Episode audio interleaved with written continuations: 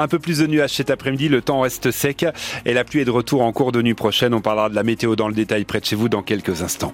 Ça roule bien en ce moment en Franche-Comté, pas de problème signalé si vous êtes du côté de Besançon sur la Haute-Saône et sur l'ensemble des autoroutes. Christophe Ménourgeois, c'est l'heure des infos.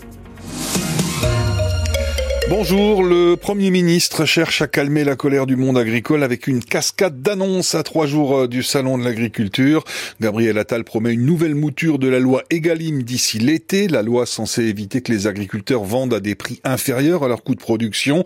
À ce propos, euh, Bruno Le Maire, le ministre de l'économie, annonce de son côté que deux centrales d'achat européennes de la grande distribution sont visées par des préamendes de plusieurs dizaines de millions d'euros pour non-respect de la loi. Le Premier ministre confirme confirme aussi l'abandon de l'indicateur de mesure sur les pesticides qui était défendu par les protecteurs de l'environnement. Il veut aussi faciliter la venue de saisonniers étrangers dans les fermes françaises.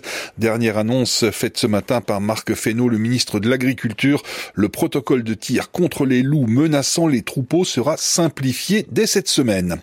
Les agriculteurs qui continuent à maintenir la pression sur le gouvernement. Hier soir, la FDSEA et les JA de Haute-Saône ont intercepté un camion de collecte de lait du groupe agro-industriel Lactalis à Valleroy-le-Bois. La citerne a été vidée et taguée des mots voleurs et fraudeurs. Info à retrouver sur francebleu.fr. Les salariés des galeries Lafayette de Belfort et Besançon suspendus à la décision cet après-midi du tribunal de commerce de Bordeaux.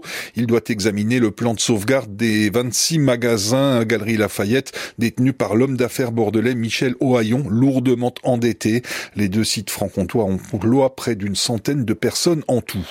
Les parents d'élèves de l'école de Valdois près de Belfort se mobilisent contre le projet de fermeture d'une classe à la rentrée prochaine. Ils doivent manifester aujourd'hui à 13h30 devant l'école Frayer.